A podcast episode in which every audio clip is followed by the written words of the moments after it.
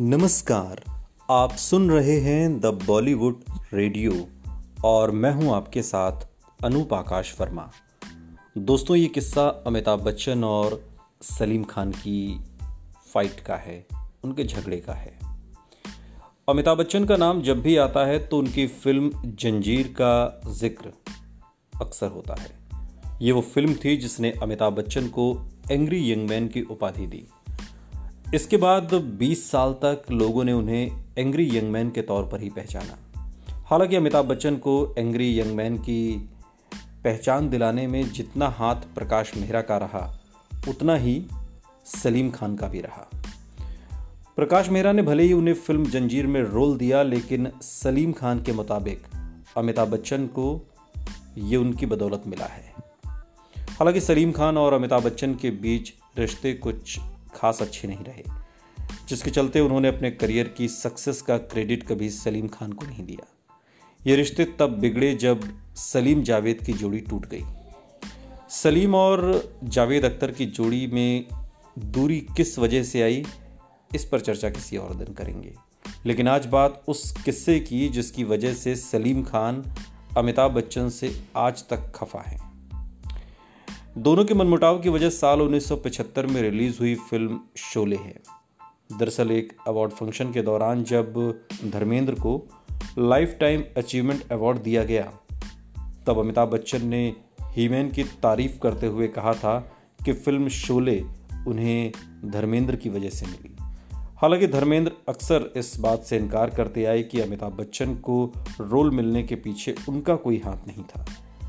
अब सलीम खान के एक पुराने इंटरव्यू की बात करें, जिसमें उन्होंने ये बताया कि फ़िल्म शोले के लिए उन्होंने ही अमिताभ बच्चन की सिफारिश की थी। इस किस्से को साझा करते हुए सलीम खान ने एक बार कहा था, जब अमिताभ बच्चन ने एक फ़ंक्शन में ये कहा कि मुझे शोले में धर्मेंद्र ने रिकमेंड किया तो मुझे इस बात पर तकलीफ़ हुई और गुस्सा भी आया।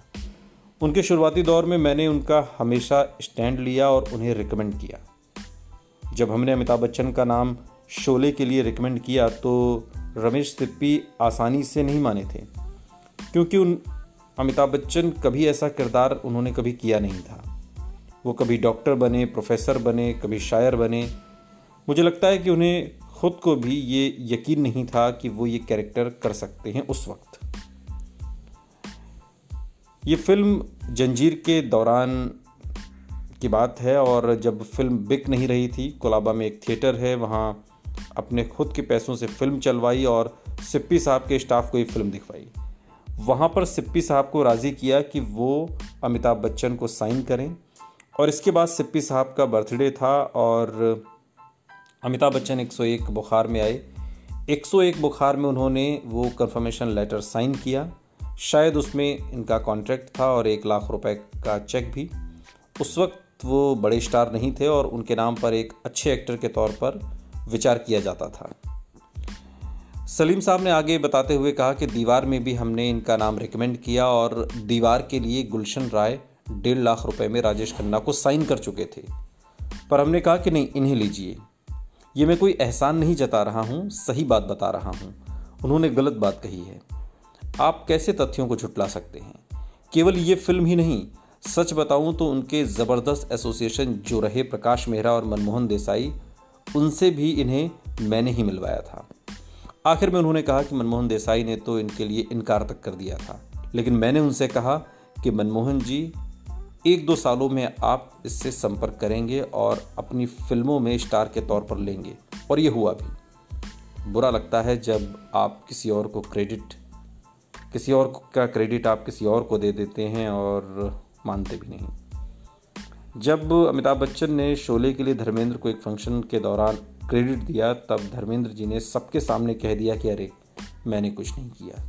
हालाँकि बात वहीं ख़त्म हो गई, लेकिन ये तकलीफ़ सलीम खान को आज भी है। सुनते रहिए। द बॉलीवुड रेडियो, सुनता है सारा इंडिया।